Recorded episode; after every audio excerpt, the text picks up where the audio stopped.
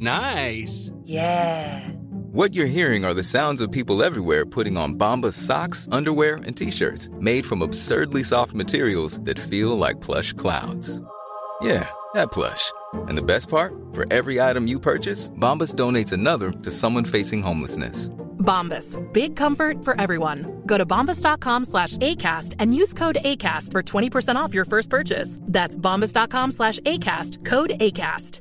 Hi, I'm Daniel, founder of Pretty Litter. Did you know cats tend to hide symptoms of sickness and pain? I learned this the hard way after losing my cat, Gingy. So I created Pretty Litter, a health monitoring litter that helps detect early signs of illness by changing colors, saving you money and potentially your cat's life. Pretty Litter is veterinarian developed, and it's the easiest way to keep tabs on your fur baby's health right at home. Go to prettylitter.com and use code ACAST for 20% off your first order and a free cat toy. Terms and conditions apply. See site for details. When you're ready to pop the question, the last thing you want to do is second guess the ring. At Bluenile.com, you can design a one of a kind ring with the ease and convenience of shopping online. Choose your diamond and setting. When you find the one, you'll get it delivered right to your door. Go to Bluenile.com and use promo code LISTEN to get $50 off your purchase of $500 or more. That's code LISTEN at Bluenile.com for $50 off your purchase. Bluenile.com code LISTEN.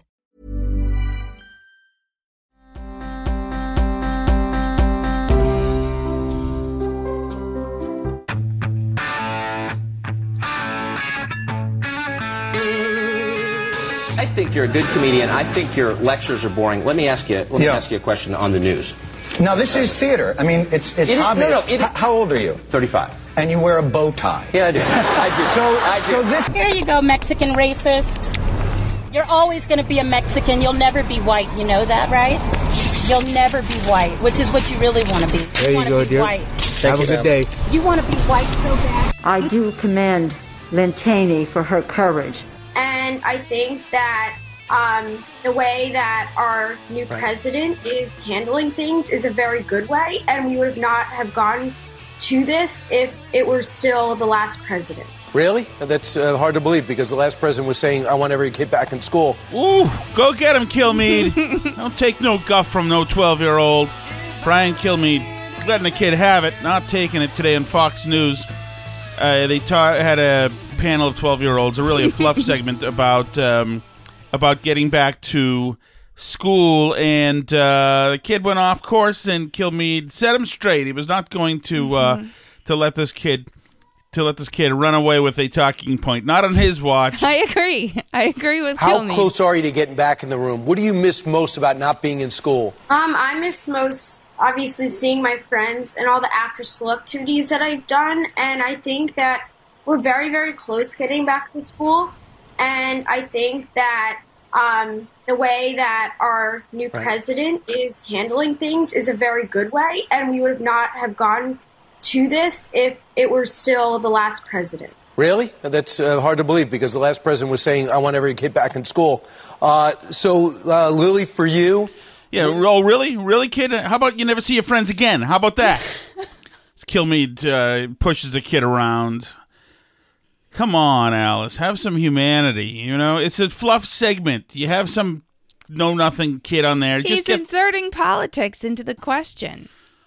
Into the What? answer to the question. Yeah, but I who mean, it's cares? just supposed, He's a- like you said, it's supposed to be a fluff segment about going back to school, and he's using it as an opportunity to Yeah. bash Trump. but that's fine, Alice. This isn't Mm. Jim Carville doing that. This is some twelve-year-old.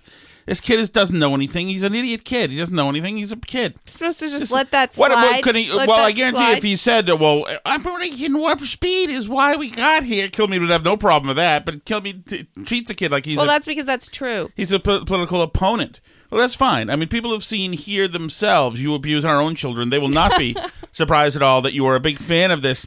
Uh, I don't mind This it. is not I the don't first mind time. it. Well, good. He then you'll like wasn't this, mean. Alice. Then you'll like this, Alice. This is Kilmeade a couple of years ago when they've got a little like three year old who throws baskets. Uh, this wonderkind kid Mhm. was making basketball throws. Kilmeade was getting the balls. Not in- at a real basketball basket, just a short little one. Right. So Kilmeade gets Kilmeade is there to help out, and Mhm. uh, passes the ball to the kid very firmly uh, at his head. Superstar. You can't teach that. Actually, his dad Joe did. What could come out Hey, here it's an you're a machine. You're a machine. How do you stop this? Oops, I'm sorry. That's how. The ball caroms off the kid's head. As it's killed me, it uh, passes it uh, with a quite a velocity. Stop it, Brian. I'm sorry. Oh my God. Yep. See that? That's Jordan rules right there. That's what happened. He's gonna face that when he I don't plays ball. believe it. Now the kid has burst into tears, and they've got to go to break so they can get some uh, emergency rhinoplasty done. I don't believe it. All right. We'll be right back. And Alice We'll see how tight. smiling and laughing, hearing it. Sorry, sorry, Dad. The wailing of the kid. And Alice Shattuck, watch this, is just enjoys every second of it. You're a sick bastard, Alice. I gotta say. But I don't mind if kids are gonna go on Fox News. they better be and- prepared to bleed.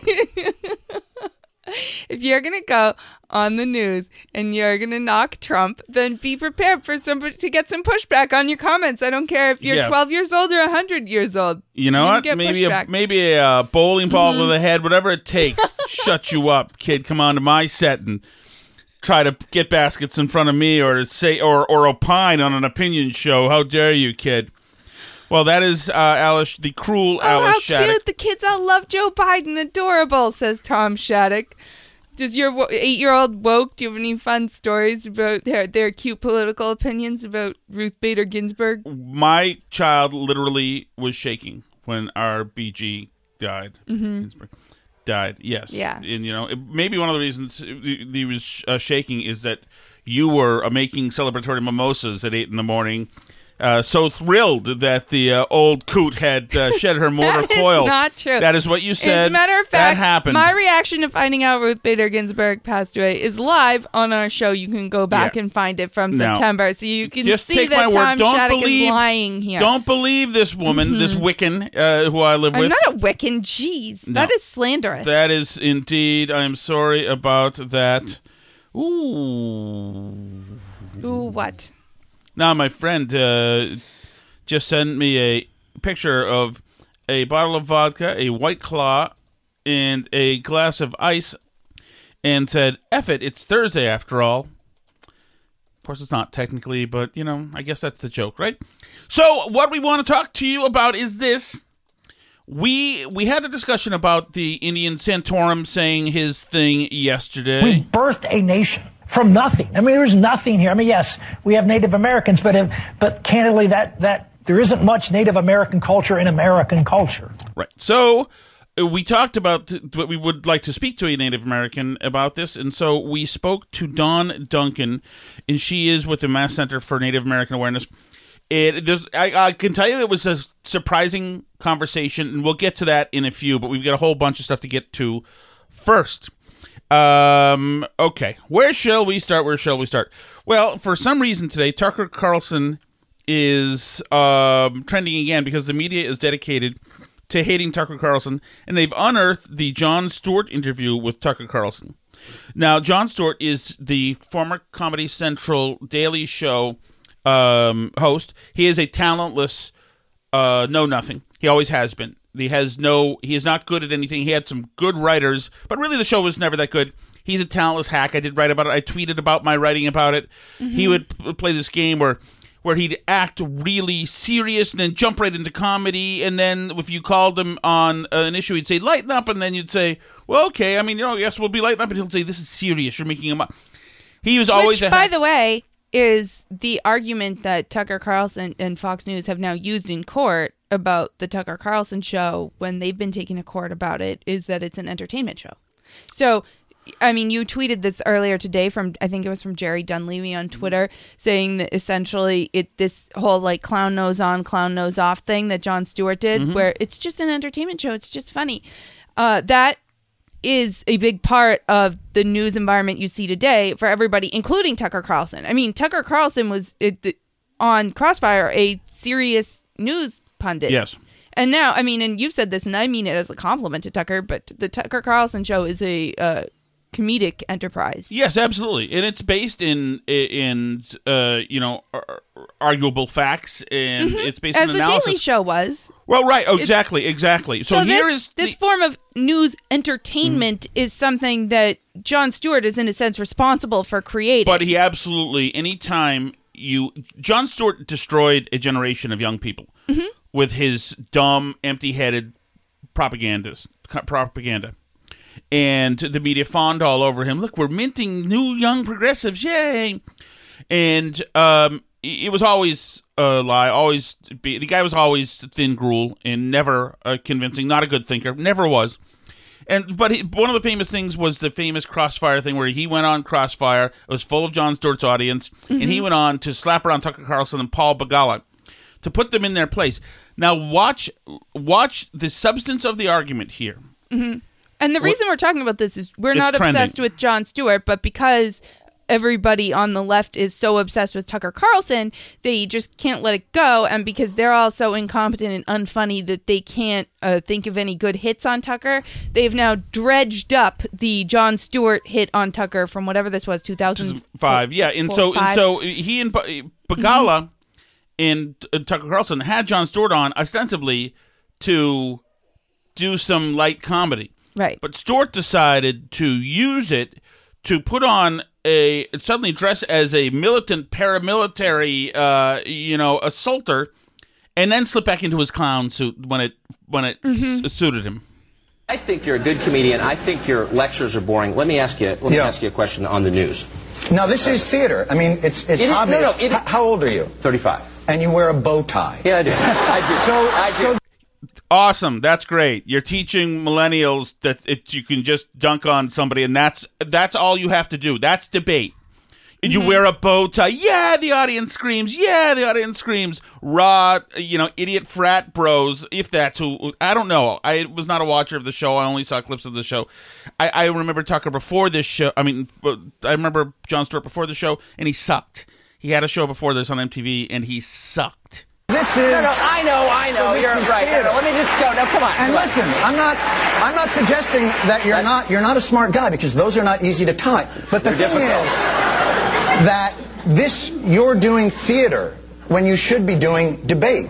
Now he's got his serious thinker hat on. Which would be great. No, it's, it's, It's not, not honest. What you don't- do there's is an not element, of honest. What you do is partisan hackery. And I'll, and I'll tell you You why have I, John I know Kerry it. on your show, and you sniff his throne, and you're accusing us of partisan hackery? Absolutely. You're, You've got to be kidding, man. You're on on and you CNN. say, My, the show that leads into me is puppets making crank phone calls. Here's Jon Stewart now hiding as Mm-hmm. I'm just a comedy show. I'm just a comedy show with John Kerry. You know, I'm just. He's not.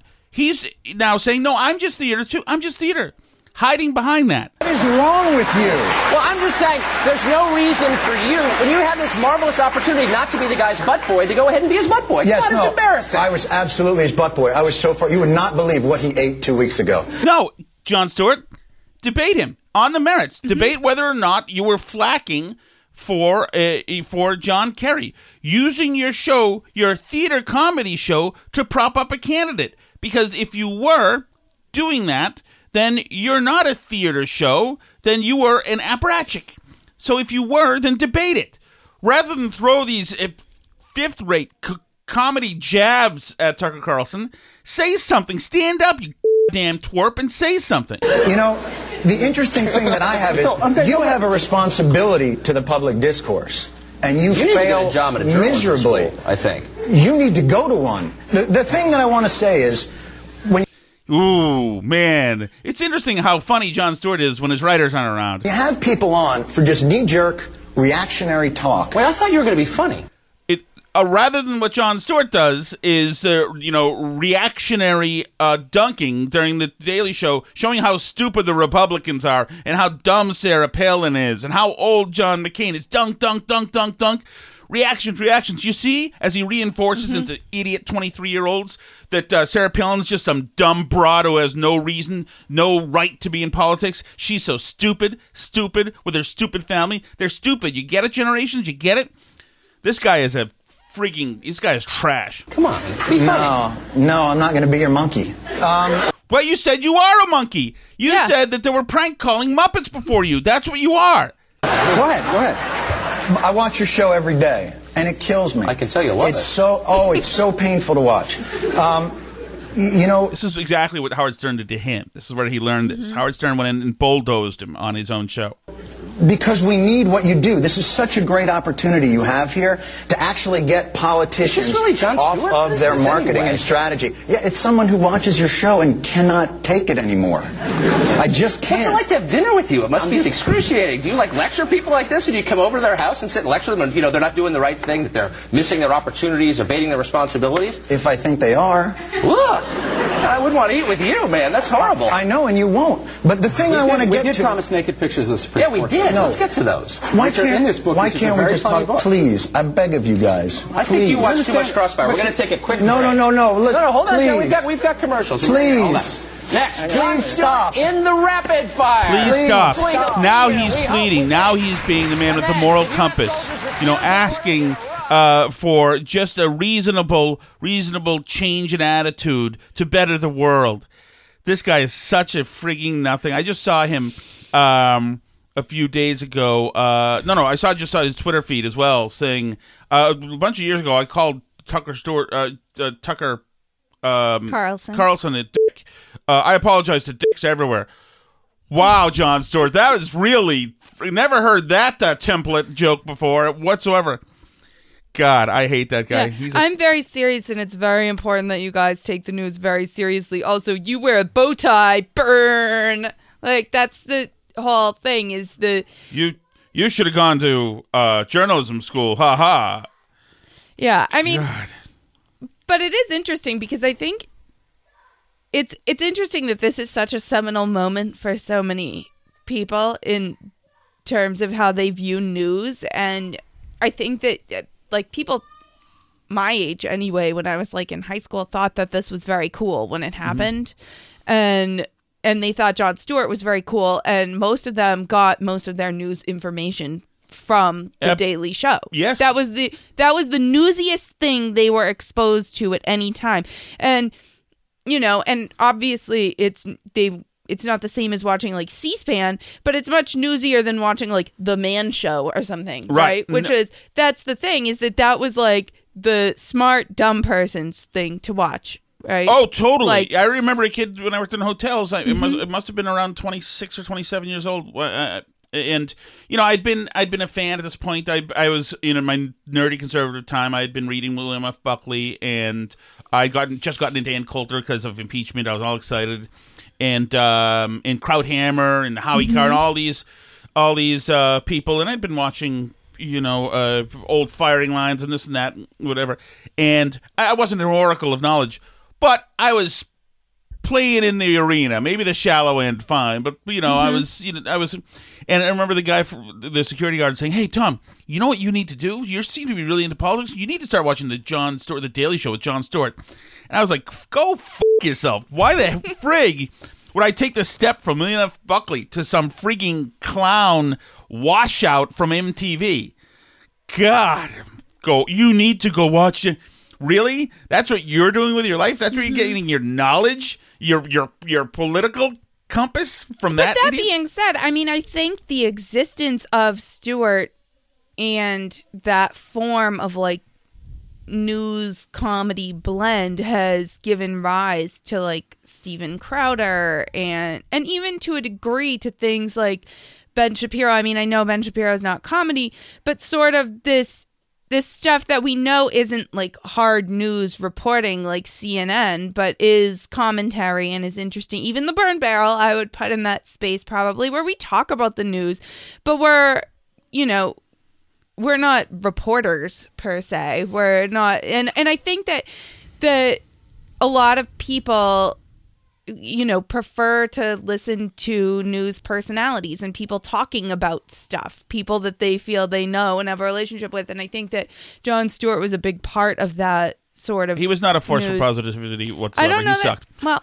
okay but i think that that i think that that space is a lot of those young people that watch jon stewart Space. space um i think that that that form of entertainment sort of newsy entertainment for a lot of young people that you know are my age or even younger like zoomers is now being taken up by like youtube videos where there are a lot of conservatives in that sort of um now i'm afraid to say space in that medium of of Yes. news entertainment news You can have your buddy Jon Mhm. Stewart and uh, He's not my and- buddy. and I don't- I never watched Stephen the show. Colbert is your other guy. Mhm. You can have him as well. And I just, I just want to take a moment to, to, to drink you in. he says to President to former President Obama, and uh, the the woman who called Ivanka Trump a feckless whatever. Right. But and I mean, I uh, guess my and point uh, is- Mm-hmm. John Oliver, you can have him too. I think they're don't- all freaking I don't idiots watch and them, morons. but I think I I I don't mind uh, news that has an opinion. I don't mind activist news. I almost think it's good. Like I'd rather well, that's have. I, I don't mind that either. But just stand up and declare what you are and Right, be that one true. thing, and don't bob and weave when somebody's engaging with you on your ideas. Mm-hmm. Uh, you know who I like better than Who? Jon Stewart? Uh, Kalunda Jenkins. J- Jenkins. I don't know. She has that is. 18 names. This, this is one of them. She is the woman who yelled at the cop yesterday. She is being Oh. outed now in the dark corners of social media. harassed today because I was going under the speed limit. I was going at 38, Ye- yes, you are, ma'am. Good morning. which is, and the speed limit is 40, and I was going 38. So why are you harassing You're me? correct. I pulled you over Because because, you're a murderer. Uh, yes, I started to record because you can't you're be a murderer. you can't be on your cell I, I phone wasn't while you're on driving. my phone. I was recording you because you scared You can't me. you can't use your cell phone while you're record recording. you. May I have your driver's license? I it's it's at my apartment. What's your apartment? It's at my home. I'm just taking my son to his. Do you have a Do you have your driver's license? I it I mistakenly left it at home. Do you have a picture of your driver's license? Yes, I do. May I have it? He should have And pulled can you her right call in. your supervisor, please? I, I already did. He's on his He way. already did, Because Kalunda. He had a Okay. feeling that you'd be calling him a murderer. Uh, and you'll. She is a professor Mm-hmm. at a college. We are not surprised. Los Angeles Southwest College. She is a professor. Alice, where this person. and so you're giving me a cell phone ticket? Is that why you're harassing me?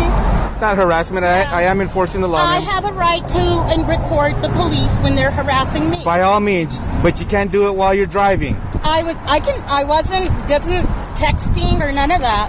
Do you have Do you have And that you picture? You scared me and made me think you were going to murder me. Okay, well, I'm sorry you feel that way. Well, you're that's not just a feeling. You're a murderer. Okay. Can you zoom in on that for me, dear? Sure. Thank you. And I'm perfectly legal, and I'm a teacher. So Oh, there. Congratulations. She's a teacher. You're a murderer. What's your last name? I can't see that there. Well, If here you stop, go, Stop shaking. Zoom in on that for no, me, ma'am. because you're scaring me. Oh, the- You're threatening to kill me and my son. this person who's not threatening to kill her or son, uh, she, this woman, this professor, makes one hundred and then thousand dollars a year. One hundred thousand dollars. This idiot is paid. To That's teach far less children. than Jon Stewart was paid to teach children, but she gets paid a hundred thousand dollars a year. Is this your car? Yes, it is. And you're trying to say I stole my own car because you're jealous. Yeah, that what I don't that's think about? so. You wait for me right here, okay? You're jealous.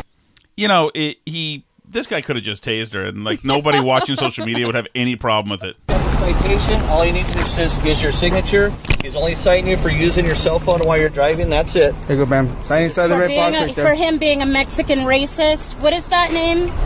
Gas. It's on the citation, ma'am. Here you go, Mexican racist. You're always going to be a Mexican. You'll never be white. You know that, right? You'll never be white, which is what you really want to be. There you go, be dear. White. Have a good day. You want to be white so bad. There is your Progressive Coastal Academia. Congratulations, parents, paying for that idiocy. And you know un- what? Maybe we should just get rid of the police in some of these communities. You want to be? I'd be you- fine. Yes, you want to be. Uh, you're Mexican, but you'll always be white. But you know what? Today, Alice, as you would say, today we're all Mexican. Happy Cinco de Mayo. I know. I know. Do you remember the Great Taco Bowl, the Trump Tower Taco Bowl tell you, scandal for- of 2016? For a lot of people, uh, that sealed the deal. They were going to vote for the guy. That was fantastic. Joe Biden also no stranger to Mexican food. President, what'd you get? Tacos and some enchiladas. Mr. President, do you have any comments on the efforts to oust Liz Cheney from the House Republican leadership post? I don't understand the Republicans. I understand the Republicans, he says, as he because it's Cinco de Mayo goes and gets Mexican food. Yeah. Okay. But Trump was a racist for ordering a taco Correct. bowl on Cinco Correct. de Mayo. And actually, um, I have an important article here about how we are supposed to celebrate and not celebrate Cinco de Mayo. Before that, but actually, before we get there, I just want to let you know that he said uh, the the, the follow up question, and the reporter was was dra- was leading him in, of course, when he was uh, drawing him in. Mhm. That's why he asked about the food. Then he followed up quickly while Biden was still talking with uh, the stuff about uh, Liz Cheney. But Pelosi had something to say about another Cheney. I do commend Lynn Cheney for her courage, for her patriotism, and uh, I wish her well. Uh, now, Lynn Cheney is Dick Cheney's wife, but Pelosi doesn't seem to recall uh, that it's Lynn Cheney who's in the Congress fighting with Republicans for her political life. Go ahead, Els. Um, so WBUR has re-upped their article from 2019 and reposted it again, uh, telling us to please don't wear a sombrero. What Cinco de Mayo really means from a Mexican. A couple of years ago, Danique Montique, a black student walking at the University of New Hampshire, noticed several white students wearing sombreros and ponchos. It was May 5th.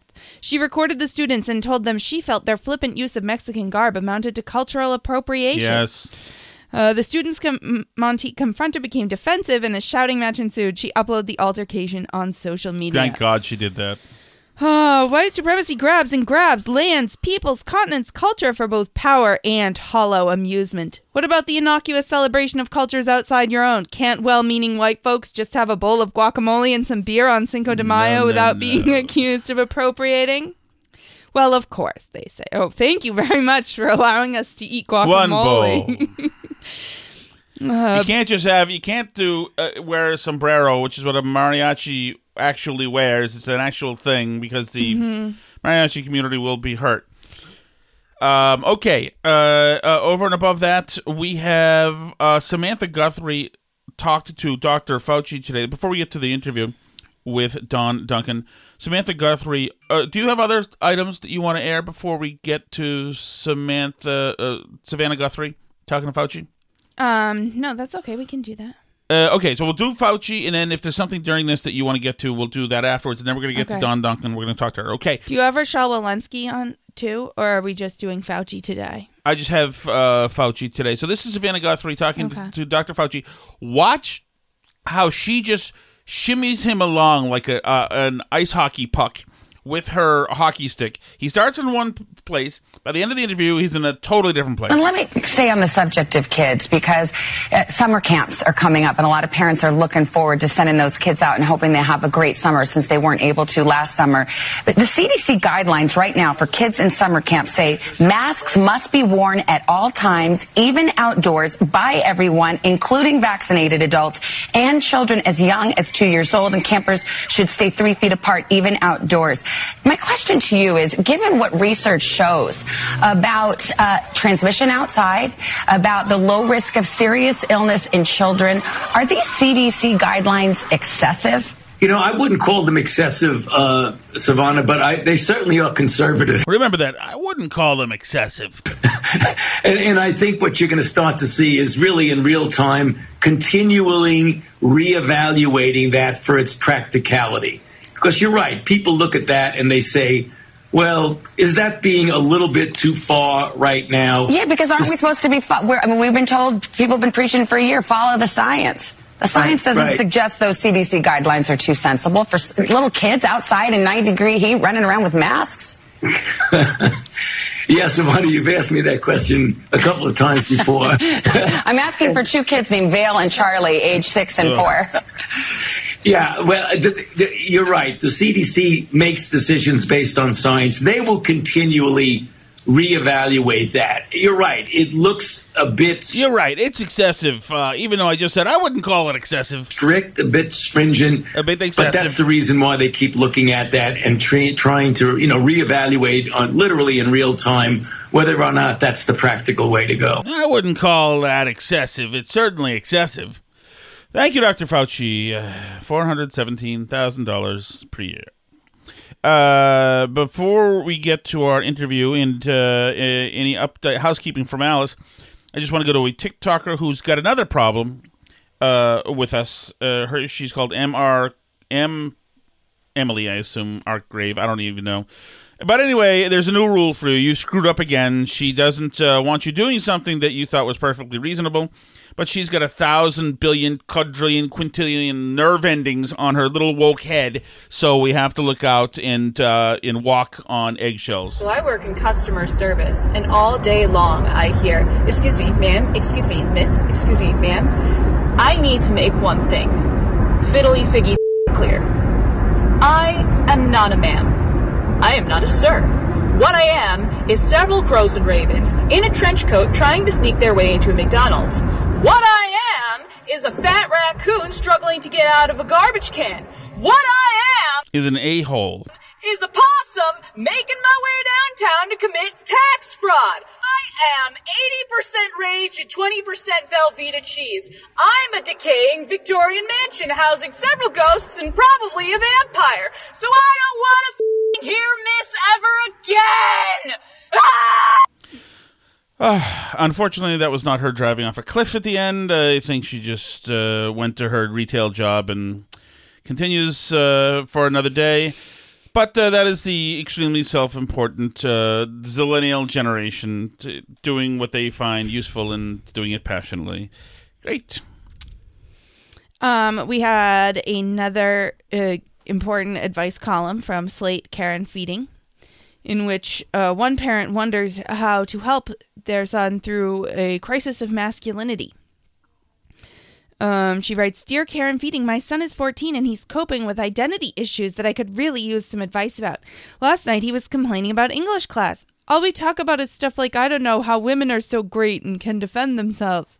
Alarm bells, right? I probed a little and he started getting upset. He talked about the girls in his class being aggressive towards the boys, he accusing them of he wasn't sure what. Mumbled a few things about sexism and the patriarchy. You know this whole kill all men thing. And with that he burst into tears. I'm white, I'm male, and I'm probably straight. He sobbed. At 14, he maintains the jury is still out on the last one. Great. It's like, I can't say anything. And the girls, they can say anything they like. Of course, we talked about those girls being out of line, but also how real sexism is. That he can be proud of who he is and support feminism and Black Lives Matter and LGBTQ rights, etc. at the same time, and ignore purposely provocative stuff like kill all men. Still, I'm concerned. My feeling is he's pretty well inoculated against racist and homophobic propaganda, but clearly he's struggling with his masculinity. I really worry that he might stumble across a few clever Jordan Peterson videos ah! and end up falling down some nasty, some nasty male power incel rabbit ah, hole. Jordan Peterson. Do you have any advice as on how to deal with this? Ah. In particular, do you know of any good age appropriate books or podcasts or shows that deal with these topics in a sensitive way, in a way that's in sync with feminist values? Yeah, have them start reading Teen Vogue and um, Yeah. So uh, I have advice for them, but none of it is anything we should probably say. I've already wished death upon about eight people so far.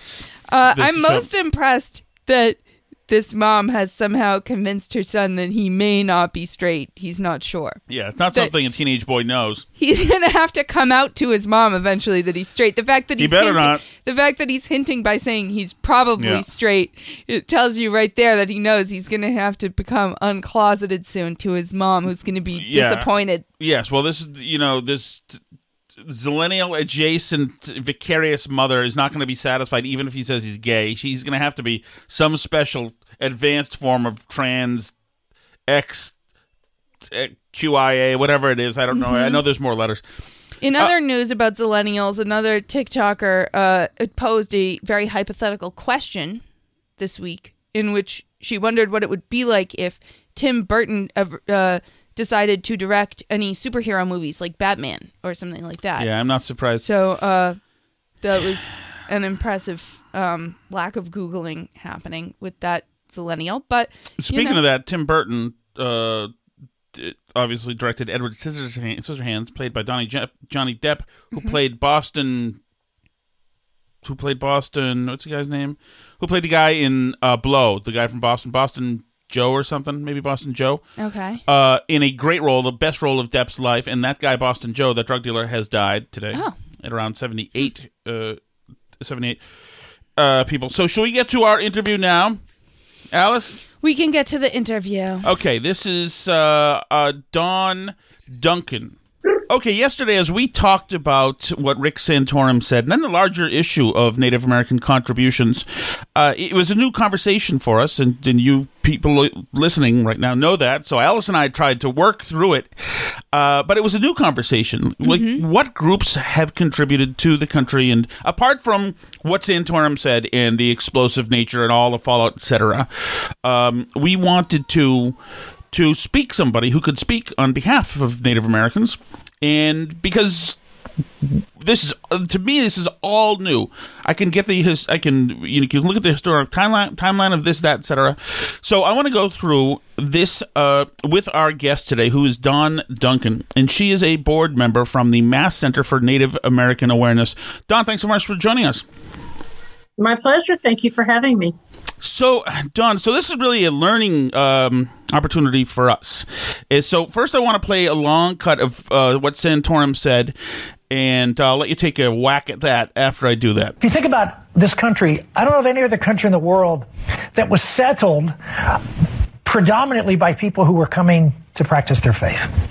They came here because they were not allowed to practice their particular faith in their own country. And so they came here mostly from Europe and they set up a country that was based on Judeo-Christian principles. If you think of other countries like Italy and Greece and China and Turkey and places like that, they've all sort of changed over time. I mean, they've been they've been there for cent, for millennia in many cases. And their culture has sort of evolved over time. But not us. We came here and created a blank slate. We, we birthed a nation from nothing. I mean, there's nothing here. I mean, yes, we have Native Americans, but but candidly, that that there isn't much Native American culture in American culture. So once again, let me just play a, a, a bridge short uh, to the point part. That's that's where we are interested in. We birthed a nation from nothing. I mean, there's nothing here. I mean, yes, we have Native Americans, but if, but candidly, that that there isn't much Native American culture in American culture. Okay, Dawn Duncan, I assume as a board member of Mass Center for Native American Awareness and as somebody who is a Native American herself, that uh, you ain't okay with that. I would agree with you. I am definitely not okay with that. so him saying that before we came here there's there was nothing here obviously that is and he did apologize and try to walk it back etc etc obviously there was something here including human beings native americans um, but what what I'm interested in is the second part of that. When he said, and I'll play it again. We birthed a nation from nothing. I mean, there's nothing here. I mean, yes, we have Native Americans, but if, but candidly, that that there isn't much Native American culture in American culture. So, speak to that. Just educate us. Where is is there Native American culture in current American cult- culture? There is a ton of Native American culture in current culture, and I, but I would first even step back and say that his statement about saying that we birthed that that the nation was birthed from nothing is utterly false, and that also shows a severe lack of awareness, education, and things historically. But the reality is, the Six Nations is the oldest living participatory democracy on earth. Um, and the United States was largely birthed from this democracy uh, concept, which didn't come out of nowhere. It literally came from the Native Americans. And there are, if you do even a little research, Dawn, here, no, but but but, uh, but to say that would be denying um, that the Enlightenment was a, a, major leading influence, if not the, the guiding influence. Uh, not sure what you mean by the Enlightenment like John Locke and um, English common law and sort of these ideas that that come from the European Renaissance and Europe and you know European like post medieval values sort of that that informed a lot of the founders ideas about individual rights and and freedoms and government coming from the consent of the govern governed. And and those these types of ideas that we typically think of as being sort of the founding principles of the country. Um, but it sounds like what you're saying is that there's more continuity there with Native American systems of government that existed prior to colonists ever coming here than we normally think of. Yes, I would agree with that. And I do agree with what you're saying as well that there's definitely some things that came mm-hmm. from um, of course, European culture, but so much of it was based on, I guess the way I look at it too is the idea of democracy. And I like stories I heard growing Mm-hmm. up of people coming from, say, England and other countries where they were trying to kind of escape the lack of having, uh, you know, their own say. If you come somewhere new, you don't necessarily have a frame of reference for that. So if you come to another place and you find that there are people already living here who actually have that frame of reference in the form of the democracy, it's something that you can um, more easily buy into. So I, I look at it as more of yes, a combination of um, of people coming here and and learning from those who are already living here. So So, you know, one of the things that that that I think is is provably true, certainly, is that you know if if it wasn't if the charter of this country, let's say the creation and, and the establishment of the actual United States for the Continental Congress, sure, if that wasn't borrowed directly or influenced heavily by Native Americans, certainly the very survival of those people in Philadelphia was uh, dependent upon Native Americans, especially in the beginning. So, i- in, is that a point that could be made to say that that that Native Americans did have a an absolute hand in the creation of the country before they were of this country before they were considered citizens of the country? yes, I would I would definitely agree with that. I would agree with that. And, and a lot of historical information will show that yes, Native Americans often helped the settlers who many times didn't have the skills or knowledge of the land or the ability to probably survive without the help of a lot of Native Americans. So, yes. So, so I want to make sure, Alice, d- does that make sense to you, or am I because Dawn's so likable? Am I am I gonna am I saying more tougher things when she's not in front of us than I am now? I mean, I guess. Um, so, kind of what we had talked about yesterday when we were initially talking about these comments, too, was kind of um, talking about the fact that, um, you know, there has been not a not a loss of Native American culture, but certainly um, post Columbian exchange, in part because of of the diseases that that racked Native American civilizations for many years after first contact, but then also because of sometimes assimilation or sometimes you know pure just violence from um, between colonists and Native Americans, that a lot of Native American culture has um, been lost to time in some ways. And that's not unique to Native Americans. I mean, it happens in ancient Greek and Roman literature too. Some of this stuff gets lost. But I think that, um, you know, one of the things that comes up a lot in the mascot debates and stuff is people saying that, that thinking of it that way makes us believe that Native Americans aren't still here and aren't still an existing living people that exist. And so so maybe that's you know part of what the rick santorum thing why that bothered people. But i think that that's like a common thing that we think of is that you know the american country was founded in the 17th and 18th centuries. And can you elaborate a little bit for us on how you see that that cultural continuity you know, coming from what existed here, all those civilizations that were here beforehand, um, how you see that coming through when you look at the beginning of the what we now think of as the American nation. Like, what aspects of Native American culture do you see continuing forward? Sure. Well, I think it's and it's like you said. There's a lot of there were a lot of complicated forces mm-hmm. that destroyed, like literally killed a lot of Native Americans. I'm a public health person, so my mm-hmm. background's in public health, and I do know that over 99 percent of Native Americans died from communicable diseases like smallpox before before even Columbus ever said you know made it to he never made it to actually America. That's a whole other story mm-hmm. but but where he ended up. So those things are very real. There was a huge there was a huge destruction literally of Native American people. That's very true.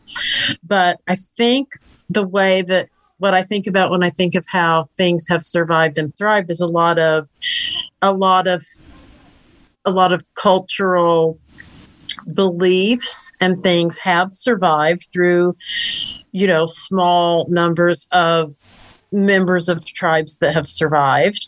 There are a lot of things that that were created by Native Americans that are still very common in our society. I actually do a presentation. uh, I have like a workshop called Native American Contributions to Society. And some of them are just like, even like Native American medicine was very advanced. Like Native Americans had intricate surgical procedures. Um, anesthetics for like doing surgery and things like that. Some like mundane things like bunk beds and like chewing gum and oral con- contraception. There's all these things that were created by Native Americans that have actually stayed as a through line through our society and are still here today. But a lot of people don't really know about them because we only think about it kind of in the frame of our um, of how we look at the United States. But a lot of those things have been here, and then and also in Native culture, you know, there's a there's a certain thing of nobody really owns the land or property, just the way hmm. we view the world. So there's ways that a colonizing society that comes in and kind of takes over can take over in other ways in ways because it's a different value system right? So things just kind of get shoved under the table or not acknowledged because it's a different worldview as well Right, and that's the core issue, right? That was the core Mm-hmm. the core source of the fric- friction. Yes, was the, the the idea of property rights, et cetera, and and and when locally treaties were made. You know, the white settler, settler makes a treaty with one tribe, and then other white settler comes from Denmark, doesn't know the first white settler, and has it cares not for that treaty, and so there was it was no no coordination in the slow takeover of the country. But I, I thought it was interesting, Dawn, that you said that um, that the smallpox had had um, had uh, really devastated the Native American population far before Columbus. So, it, it, do you contend that it wasn't from the West, the smallpox? Well from the west No, it I'm saying, was did, were these from explorers who spread the smallpox here? I know that that's a big that's a big uh, hypothesis that it came from Europe. Yes, I do believe. I mean, from everything that I've read, it did come from Europe. It's just that it was so extensive that many more many more Native Americans were wiped out even before, like, because in our the way we tend to teach history and things, it's everybody learns about quote Columbus. So that's like this theme that's like embedded in all of our education. But there was a lot that happened way before that. But a lot of it was still European, yes. But it was just that I think the Im- the impact and the number of people of Native Americans that were decimated was like really, really, really huge. And a lot of people don't. No, I don't think a lot of people Yeah. know that. And that A lot was, of people don't know, so, that was shocking, and that certainly plays Okay. into the uh, you know some of the early um, stronger relationships that uh, in in Plymouth that the settlers had with Native Americans. There was a Right. symbiosis because they needed each other. Mm-hmm. Well, right, mm-hmm. because where they settled, the reason why they've renamed that the Plymouth Patuxet, that thing, is because there was an abandoned village there, but it, it was already, that particular village was already abandoned when the pilgrims came, is my understanding. Dawn probably knows how correct I am or not, but, and, and a lot of that was because diseases had already spread that far from Central America and it just devastated huge populations of people by that time. Hey, so Dawn, I want to ask you before we let you go, and thank you so much. Um, I, I want to ask you a question that's off topic, but it's just nice to talk to you, so I'm going to ask it anyway. Um, you know, I grew up in Winchester, Massachusetts. Our mascot was the Sachems. We now live up here in Pentucket, Massachusetts, where our mascot was the Sachems, but both town councils or whatever school committees have voted those names gone. Somehow, f- f- well, two things. One, I love the Sachems are great, and it's a strong chief, and it's, it's like these are fierce warriors that were strong, and I think like I, to me that's like a great way to like honor these incredibly fierce warriors in competition, and it's a positive thing. You know, we know that obviously, just like with with any ethnicity or whatever, it, you know, not all warriors. There are inventors and and thinkers and writers, etc. What's wrong with loving those those mascots? How is that not a a, a positive tribute? Um, I think, yeah, it's. I, I understand where people are coming from when they say that. I think the issue is, it's the issue of what they call cultural appropriation, so that it's really not about whether you, and I don't mean you personally, mm. but whether the people who have created this kind of society and system says, well, we think this is cool and we're honoring you. But on the other hand, the people who've been oppressed don't really have a say in it. It's not coming from like a participatory thing. It's it's more from the basis of the quote dominant culture. So I think that's a lot of it. It's that it's and that is what you call cultural appropriation, where you're not actually engaging with the people of the culture before you just go use something that might be, and it might be sacred to them. It might be something where you might think it's a cool word and be like, well, I think this is a strong image and a chief and all. I'm like, okay. But we might think, well, yes, that's true, but that's sacred and you aren't part of our community, so you don't get to do that. Is that it's more so it's a little it's like multi layered, I think. Right. But that's why people get offended by it is because it's this appropriation without really engaging with the community to really even ask their opinion if you can use their symbol So is the, is most of the um, is most of the offense taken due to the fact that they weren't asked, or due to the fact that there's Sachem's uh, images? I think it depends. It's I think it's a combination. I think it's both. Some people would be more offended at not being asked. Some would be from the symbolism. Some would be from just like making like money and things from Mm. the use of these symbols. Some of them the caricatures are very like stereotypical, you know, so they're Yeah, yeah, not yeah. like there's not a lot of nuance. So I think and I don't know there's one absolute answer to that. It depends. There there are people I know who are in the native community and they're like, Stop we don't care. Like Yeah. use whatever mascot you want. They don't get offended by it. And that's their you know, that's their Right. they're right. Yeah, that was going to be my next question because I know there's so much of a mix of different mm-hmm. polling on this. You know, there there will be one poll that says a lot of people are offended, and one poll that says almost nobody's offended. And you know, and sometimes it's these mascots have a complex history. I know the Wakefield just got rid of their Warriors mascot, and that particular mascot logo was designed by a Native American man who lived in Wakefield, and so you know, but people were concerned about it that you know that that's not what other people were seeing when they were looking at it. So so sometimes it's a permission thing and sometimes it seems like it's that like you said it's more layered or complex that that you know sometimes native americans are involved in choosing or designing these mascots and logos and people still are bothered by them And ultimately, I think it's about awareness and Mm-hmm. Mass Center for Native American Awareness. We're we're very you know we're very clear that we do not support Native American mascots, and we think that they should be eliminated. But we, you know, I think we also every every step forward and toward increased awareness is a good thing. So, so, we appreciate you doing this. Yeah, and thank you, um, thank you for joining us. I've got to say that I think probably that uh, uh, we are both on the polar opposite political side, not on everything. That probably the Mass Center for Native American Awareness is. I mean, a small. I, you know what? Maybe maybe we aren't actually, but but on the on the logo stuff, etc. And and and it's funny because my uh you know the people who i'm opposed to on this are, are not the spokesman native american spokesman it's the uh, suburban rich white people who decide to take up uh you know um to take up little hobbies while they're in vogue on facebook and then abandon them and they could i mean they're not going to give any money to a reservation where there's an opioid addiction and there's uh you know they're struggling with alcoholism and unemployment they're just happy to to take up uh you know all the virtue that's happening in the logo debate you know Yes, that's a fair criticism. I understand that. but I gotta say that you've been great to talk to, and um, and and this I, we thought that this interview could go a couple of ways. We thought that either we could all we could all get along, or we'd just be a we wouldn't shout, but it could be just at loggerheads. But your willingness to simply, in a, a friendly, cordial manner, have a nice discussion is fantastic, and I love that that's happening in places. And thank you so much. Thank you. Okay, so my thoughts on that interview. I was taken aback by how uh, how, how nice she was. Um, and I wonder if because of that, if we were too soft on her, or if we just gave conceded too many points.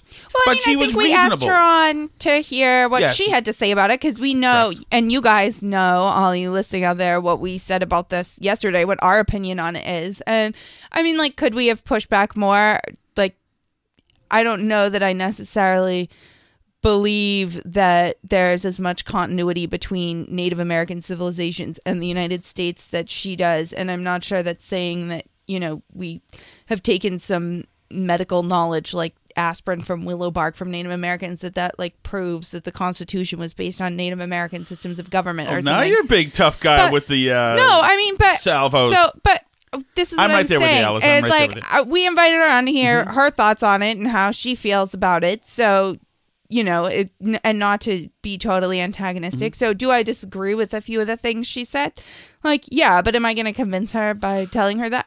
I mean, I, I commend her for coming on. I thought that she was great and pleasant to talk to and interesting, and so I liked her. And uh, you know, I I think it's. I like can- hearing what other people think, and Yes. sometimes you can't um, find out what other people think Right. if you yell at them. But if it. you So- have a critique of, uh, feel Mhm. free to give it to us at burnbarrelpodcast at gmail.com. I thought it was cool, and I thought she was great to talk to. Uh, with that, Alice, I think we're about at that time. well, did you want to talk about? Is her name Mikayla Miller? What's the Oh yeah, name? well okay. So yeah, Mikayla Miller is a young lady in Hopking, Hopkinton, Hopkinton, who was killed. She was 16 years Uh, old. She Well, she, may okay. have killed So- herself. So she, so this is why I, I actually kind of backed off against this. I watched the entire Greater Boston interview. She was 16 years old. Mhm. Mikayla Miller.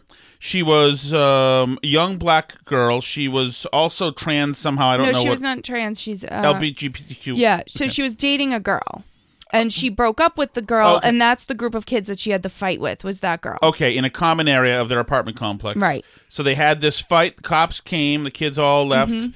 Uh, then the story by, from the cops is that, or, the contention. It looks like a little while later, she was found either hanging from a tree or uh, tied to a tree, depending on what news account you hear. Right. Now, some people think that she was tied to a tree from her neck, where that's how she asphy- asphyxiated, asphyxiated herself. hmm But we don't know. It's a terrible The story. The medical examiner report isn't out yet, so there's no Right. current manner or cause of death that and- anyone has. And and so so so on one of the TV shows in Boston here, a local Mm-hmm. activist who now it's become a thing. It's a Black Lives Matter thing essentially. A local activist named Monica Cannon Grant, who's a racist herself, um, a, a, a black supremacy believer who said some gross and disgusting things. She's got this thing going with Ibram Kendi and whatever. They're all gonna have Mhm. they're having a, a protest. She thinks it's murder. She thinks she was murdered. or lynched. It- I'm seeing right. the word lynched thrown around. and, a lot, and that's too. and, and the, the, Mhm. so far there's no reason to believe that Monica Monica Cannon Grant is a, a disgusting person for the stuff she says and her belief Mhm. system anyway, and obviously an opportunist and everybody's afraid of her, so they the city's given her her own whatever.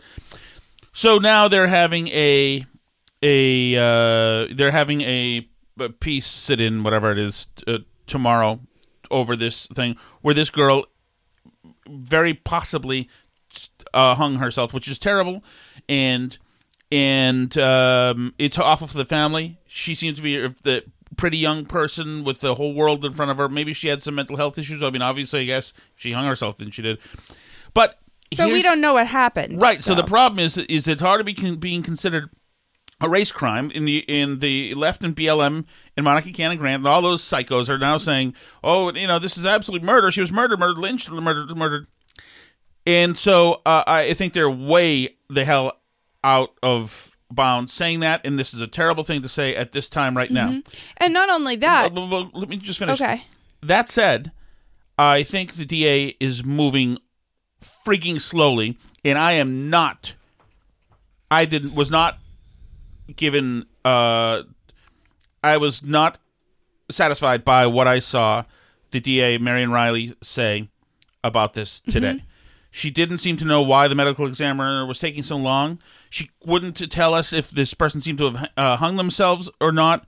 There didn't seem to be much information. The outreach to the family seemed to be fairly slow. And if uh, you've got a family here that's looking for answers, And I'm not surprised that our DA is falling down on the job because these are Massachusetts uh, bureaucrats, and they do. So I, I don't. It's like one of the reasons I didn't grab any audio from this is because I don't really have a position on it yet. I, I don't like what I'm seeing on, from either side. I I agree with that. I think it's frustrating when everybody jumps in with a narrative before the facts are even established and you see this with the mass shooting stuff too that everybody decides to pick their side and what they think a story means before anybody knows what actually happened. I do think um that an aspect of the story that is getting underreported and under discussed is um, potentially the fact that this is related to intimate partner violence and domestic violence um, between her and this other young woman that she was dating, where we know that um, that same-sex couples experience domestic violence in rates at least as high, and a lot of studies suggest possibly even more high than in heterosexual couples. And there's a lot of explanations for that, like you know, internalized misogyny or whatever. Yeah, but, wasn't it five on one? Yeah, but one one of the five was her former partner that they had just broken up. Well, what about the other four then, including two men? Well, were- I think the men were Hispanic. The girls were. Okay, but I I don't, I know. don't know, Were they her relatives or something? I don't know. So I don't know that aspect of the story, but I do know that one of the people that was involved in this altercation was an intimate partner that she had that they had just broken up. And we know that that is the most likely time when people experience domestic violence and intimate partner violence is when they try and break off a relationship. That's the highest time. And I think that we need to be and I think that sometimes domestic violence is perceived as being a heterosexual thing, like a men versus women mm-hmm. thing. And so we don't realize that, you know, young people are at risk of this even if they're in, you know, non-heterosexual relationships. And and that that is something that we like need to talk to kids about and need to be aware of. And if this was a part of this or it's possible that you know that she did kill herself or was driven pushed into suicide by this i don't know. I don't know. But i i mean i think that that's an aspect of the story that also needs to be investigated and looked at because i think that that based on what we know about you know when and how murders happen i think it's more likely that this is related to domestic violence than that it's a race crime Hmm. you know and because because we know that intimate partners uh, uh, Well, kill, I mean- kill i mean yeah. that's like if, if anybody who watches any crime show you know it's always the husband or the boyfriend Right. and like and same-sex couples experience the same problems the, when people are in intimate relationships and emotions are running very high that's when you do experience domestic violence and a lot of murders and crimes of passion and things take place at these times when people are um you know running very high tension about some of these issues. So so I think that that's something that um that we may find out more about as we go along here and then I don't think that that should be discounted in favor of making it a race narrative right off the bat, which I don't think we have enough evidence right now to say that it is a race crime if it even is a crime by somebody else. I mean, uh, uh, clearly when she was assaulted in her apartment building, that's that clearly constitutes a crime. But Mhm. but I don't think we know that her death uh, was a crime by somebody or not at this point in time. Correct. So we'll see. And tomorrow or today for you, Mhm. it's there's the rally, and then hopefully more information comes forward before we've got a full conflagration here, which is uh, the the way things have been going. Much for listening. As always, everybody, um, it's been great. This is the Burn Barrel Podcast at Burn Barrel Pod on Twitter or burnbarrelpodcast.com. We're also at facebook.com slash Burn Barrel Podcast or on Gab and Parler at Burn Barrel Podcast. Uh, we also have a YouTube channel, Tom Shattuck's Burn Barrel on there, or you can shoot us an email, burnbarrelpodcast at gmail.com. Follow us, write us a review, leave some comments, let us know you're out there listening. It's always great to hear from you.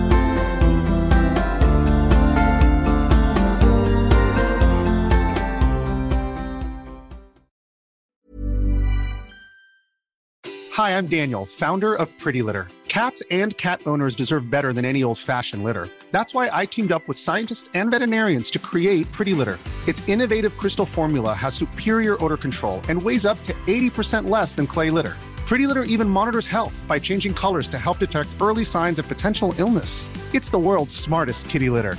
Go to prettylitter.com and use code ACAST for 20% off your first order and a free cat toy. Terms and conditions apply. See site for details. Imagine the softest sheets you've ever felt. Now imagine them getting even softer over time. That's what you'll feel with Boll and Branch's organic cotton sheets. In a recent customer survey, 96% replied that Boll and Branch sheets get softer with every wash. Start getting your best night's sleep in these sheets that get softer and softer for years to come. Try their sheets with a 30-night guarantee. Plus, get 15% off your first order at bollandbranch.com. Code BUTTERY. Exclusions apply. See site for details. Planning for your next trip?